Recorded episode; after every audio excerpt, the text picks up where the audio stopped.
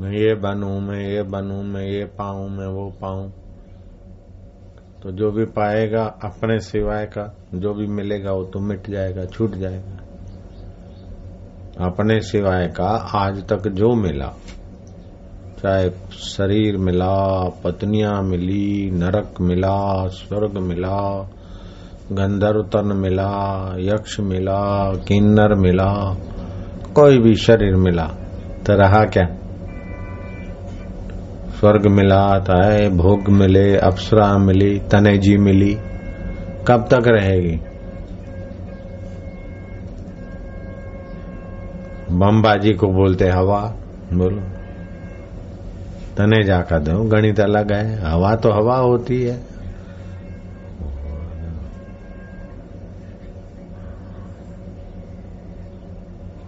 तने जी मिली, तने जा मिले। आखिर टिकेगा कोई? रहेगा। अपने सिवाय जो भी मिलेगा। और अपने को छोड़ नहीं सकते। मिले हुए को सदा रख नहीं सकते। इतनी खाली समझ की गांठ बाँध देना।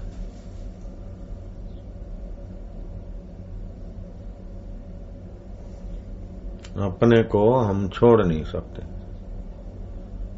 और को रख नहीं सकते।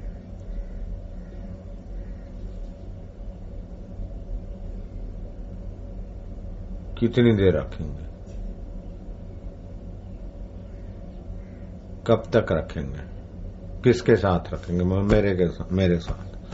तो मैं शरीर को बोलता है, शरीर रख सकता है तो अपना। छोड़ना पड़ेगा। तो शरीर के साथ जो रखे वो वो रह जाएँगे।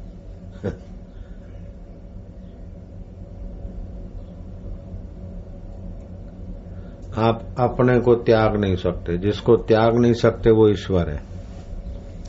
और जो रख नहीं सकते, वो माया है, आकृति। जिसको छोड़ नहीं सकते, वो परमात्मा है।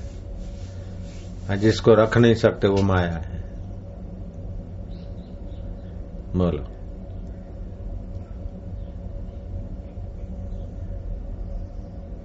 जिसको आप किसी कीमत में आप छोड़ नहीं सकते, कोई छुड़ा नहीं सकता। सारे देवता नाराज़ हो जाए तभी भी आपसे वो परमात्मा नहीं छीन सकते। सारे राक्षस नाराज़ हो जाए तो परमात्मा नहीं छीन सकते। सारे भगवान भी नाराज़ हो जाए तो परमात्मा नहीं छीन सकते। ब्रह्मा, विष्णु, महेश नाराज़ हो जाए, तभी भी आपसे अपने आप को नहीं छीन सकते।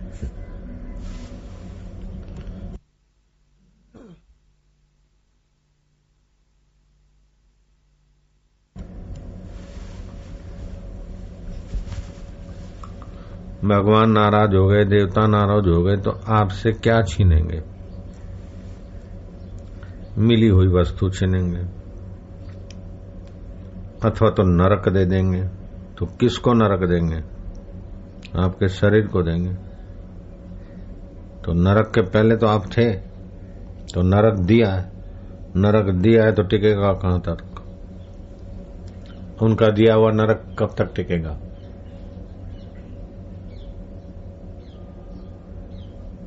घोर नार के जीव भी नरक भोग के बाहर आ जाते स्वर्ग दे दिया, मिल गया तो। घाट वाले बाबा ने अनुभव की बात बताई। कि अष्टावकर जी ने तप किया। ब्रह्मा जी प्रकट हुए।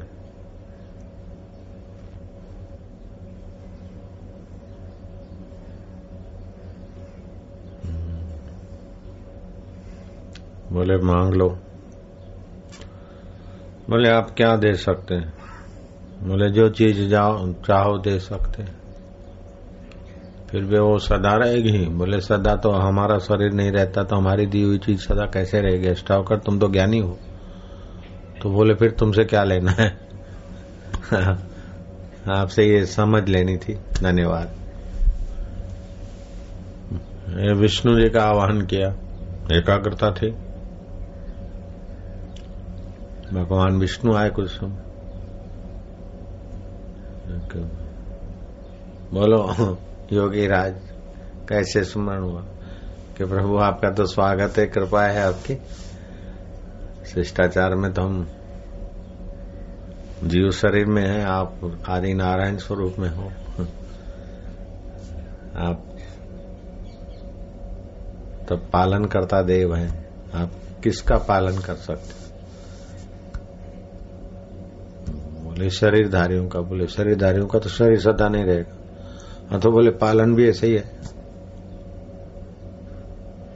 तो मेरा पालन आप कर सकते होकर तुम तो अखंड एक सत्य वस्तु हो, आत्मा अपने को जानते तो उसका पालन कौन करेगा? अनात्मा करेगा?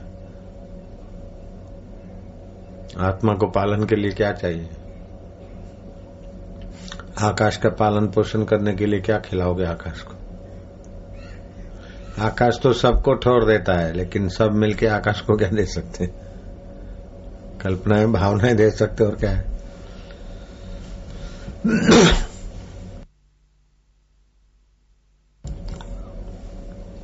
सत्संग की बात हुई भगवान नारायण तो तुम ब्रह्म रूप हो मद रूपा भवा, तुम मेरे स्वरूप ही हो। भगवान शिव जी का आह्वान किया। शिव जी प्रकट हुए कि प्रभु, आप तो परलय करता देव है। आप मेरी परलय कर लो। बोले, तुम्हारे शरीर की परलय हो सकती, तुम्हारी परलय कौन कर सकता है? तुम्हारा शरीर की परलय कर दे, मर जाएगा, फिर भी मरने के बाद भी तो मैं हूँ तो रहोगे। तो बोले, उसकी परलय भी नहीं होती। बोले, नहीं, उसका पालन भी नहीं होता। तो मेरा पालन भी नहीं होता। बोले, नहीं, तुम्हारा पालन कौन करेगा? तो मेरा परलय भी नहीं होता। बोले, नहीं, तुम तो परलय के बाद भी परलय को जानने वाले हो। परलय हो गया, कुछ नहीं देखा। तो मेरी उत्पत्ति बोले, उत्पत्ति होती है, वो मिटता है। तुम्हारी उत्पत्ति कहा? नहीं तो तुम जानते हो ऋषिवर। बोले, हम जानते हैं। इसी से तो आप जल्दी आए तो बोले, हम आए और गए, ये बात सच्ची है? अष्टावकर जी बोले, नहीं प्रभु, ये आपकी आकृति प्रकट हुई, फिर आकृति लीन हो जाएगी।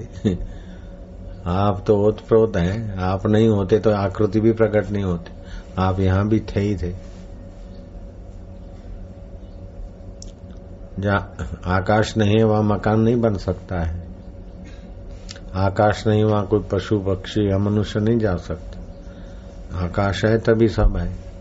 ऐसे आप हैं तभी आपका श्री विग्रह है। श्री विग्रह तो यहाँ से उधर उधर से उधर अंतर्धान हो जाएगा। लेकिन आप तो ही है। बोले अष्टावकर आप ही है। बोले नहीं प्रभु, आप ही है। अष्टावकर कहते प्रभु, आप अखंड ब्रह्म सत्यदानंद भगवान बोलते हम सब तुम्ही में हैं। हम सब तुम्ही में हैं। तो भगवान बोलते हम तुम्ही में हैं। तो ऐसा नहीं कि शरीर के अंदर बैठे। तुम्ही में है मतलब अष्टावकर। को तत्व रूप से बोलते हैं और हम अपने को माया विशिष्ट के रूप में बोलते हैं, हम तुम्ही में हैं। नहीं प्रभु हमारे जैसे तो कई अष्टावकर आप ही के स्वरूप में खत बताते हैं। फिर तूषणी हो गए बोले, शांत ऐसा है परमात्मा स्वरूप। मत करो वर्णन, फिर वहाँ तूषणी हो जाता है, मौन हो जाएगा फिर निसंकल्प दशा है।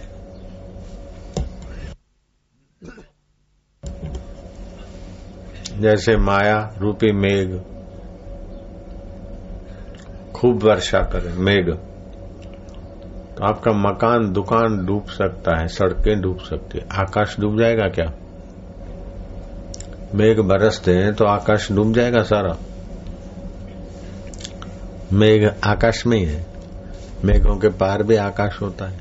मेघ नीचे बरसते रहते ऊपर खुले में जहाज़ घूमता रहता है।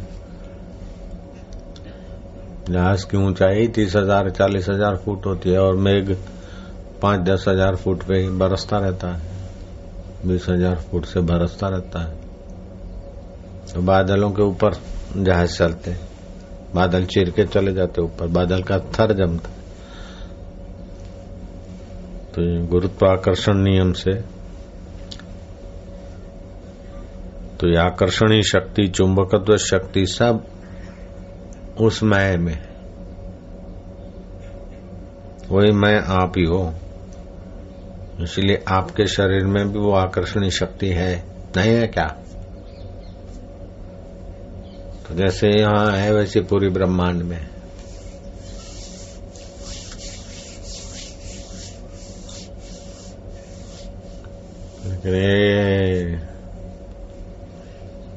देख के सुखी, पाकर सुखी, जाकर सुखी होने की जो वासनाएँ जगी, अविद्या। अविद्यमान को विद्यमान मानते हैं। विद्यमान मैं को मैं नहीं जानते। इसीलिए सारी झंझटबाजी है। तो उतनी बुद्धि नीचे आ गई बुद्धि स्थूल बन गई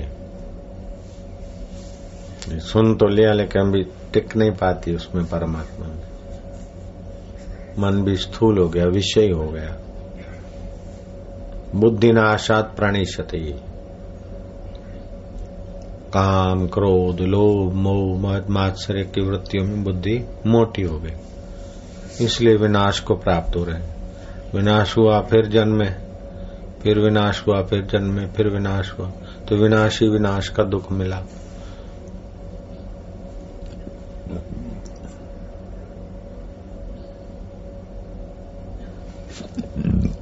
तो शास्त्र कहते हैं जन्म दुखम। जन्मते समय दुख। माँ के गर्भ में ऊंधे लटके, गंदी नाली से निकले तो जन्म दुखम, जरा दुखम, बुढ़ापे का दुख। खांस रहे, गुड्डे दर्द हुए, फलाना हुआ। ये हुआ, वो हुआ। जन्म दुखम जरा दुखम बुढ़ापे का दुख जाए दुखम पुनः पुनः। अंत काले महादुखम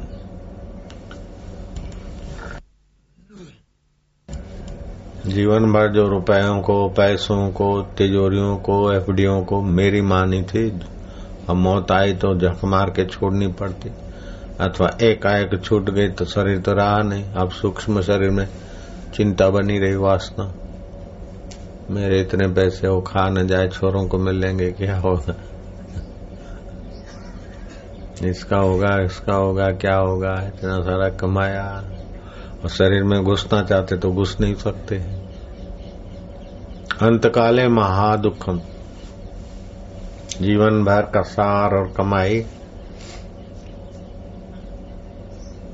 और शरीर कैसे छोड़े? मरना कोई प्रिय लगता है क्या? फिर भी मरना पड़ता है।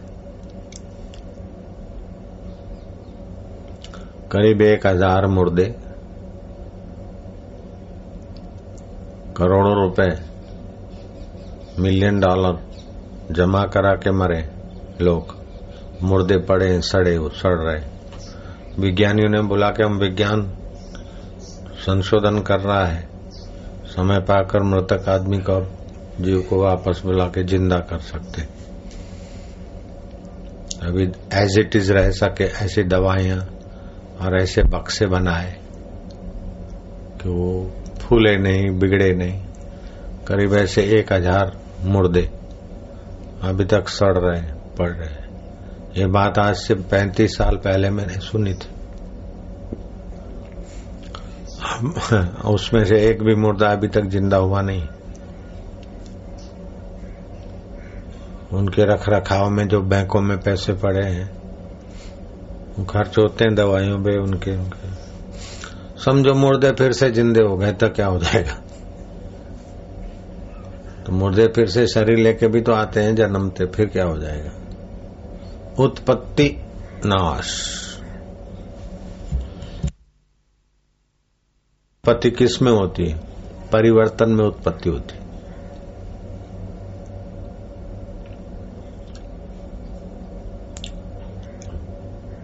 परिवर्तन में नाश भी ज़रूरी है। परिवर्तन में उत्पत्ति हुई तो परिवर्तन नस धातु स्यात। बस में परिवर्तन परिवर्तन से एक आकृति आई, लेकिन वो परिवर्तन मौजूद ही रहेगा उसमें। तो भी परिवर्तन नाश को चला जाता है। बच्चा हुआ, बड़ा हुआ जुहान हुआ, बूढ़ा हुआ, परिवर्तन चालू है, अंत में मरेगा।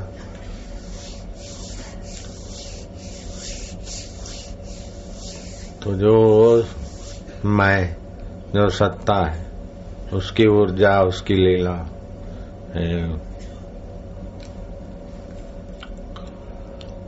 आकर्षणीय शक्ति आह्लादनी शक्ति, माया शक्ति जो कहो। बनते बनते बनते बनते। बस चालू है, उत्पत्ति स्थिति पर लय लेकिन जिसमें उत्पत्ति हो रही है, जिससे उत्पत्ति दिख रही है, और जो परलय को भी देखता है, वो मैं हूँ। ये तत्व ज्ञानी को ही हाथ लगता खजाना दूसरों का, जोगियों का भी दम नहीं। योग समाधि करो, अष्ट सिद्धि आ गई नव निधियाँ आ गई। जैसा चित्त में है, ऐसा सब होने लग गया। परिवर्तन में अपना नया परिवर्तन यूँ करके कोई चीज़ बना ली, यूँ करके कुछ दे दिया, यूँ करके कहीं पहुँच गए। ये सब शक्तियाँ तो चित्त में आती है एकाग्रता में। लेकिन उस मैं को जानना ये तत्व ज्ञान ऊँचे योगी को मिलता है। गोरखनाथ बड़े ऊँचे योगी थे। उन्होंने योग साधना से एकाग्रता इतना बलवाया आधी घड़ी एकाग्र हो तो उसको ये शक्ति मिलती है, एक घड़ी हो तो ये शक्ति मिलती है, सब लिखा भी है उन्होंने, बड़ा सुंदर।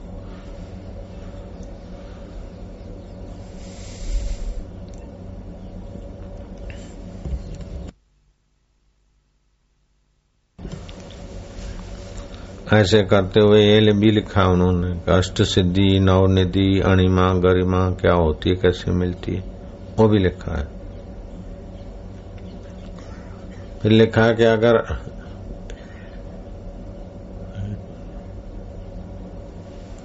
ईश्वर को ठीक से पाना है, मुक्ति चाहिए तो ये सब झंझट है। ये सब विघ्न है, सिद्धियाँ, शक्तियाँ। क्योंकि वो प्राप्त हुई ना, मिट जाती ना। तो समय तो गया।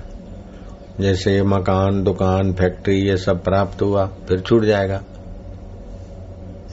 नौकरी, प्रमोशन, गाड़ी सब मिला तो छूट जाएगा। या तो बेचो या तो वैसे ही छूटेगा पड़ा पड़ा सड़ेगा। एक जैसा तो रहने वाला नहीं बेच के निश्चिंत हो जाओ, या तो सड़ सड़ सड़ जाएगा ऐसा मान के निश्चिंत हो जाओ। उपयोग कर लो बस। उपयोग करो किस लिए? कि अपने ईश्वर में आने के लिए। अपनी ऐसी मति बनाओ कि ईश्वर तत्व का ज्ञान जो मिल रहा है, उसमें टिक जाए मति। कुछ न कुछ करने की आदत है, इसलिए फिर भोग करें इससे तो भाई जप करो, भोग से उपराम होने का। शादी करें, ये करें, वो करें वो करें तो करने में तो और नया करते जाएँगे, नया बनता है। इसलिए न करने की स्थिति में आने के लिए निष्काम भाव से करो, स्वार्थ रहित करो। तो करने का वेग संसार से शरीर बना तो संसार में जाएगा, और आप अपने अकर्ता आत्मा में टिक जाएँगे। इसलिए निष्काम सेवा, आनंद देती है, खुशी देती है। क्योंकि वासना नहीं ना करके ये फ़ायदा उठाए तो सब भगवान का है, सब बापू का है, सब गुरु का है। तो अपना, अपने स्वार्थ से नहीं करते तो वो बाहर का, कचरा ऊपर ढकता नहीं तो आप खुलते जाते। तो जितना निष्काम भाव से काम होता है, उतना खुलता जाता है, उतना बल बढ़ता जाता है।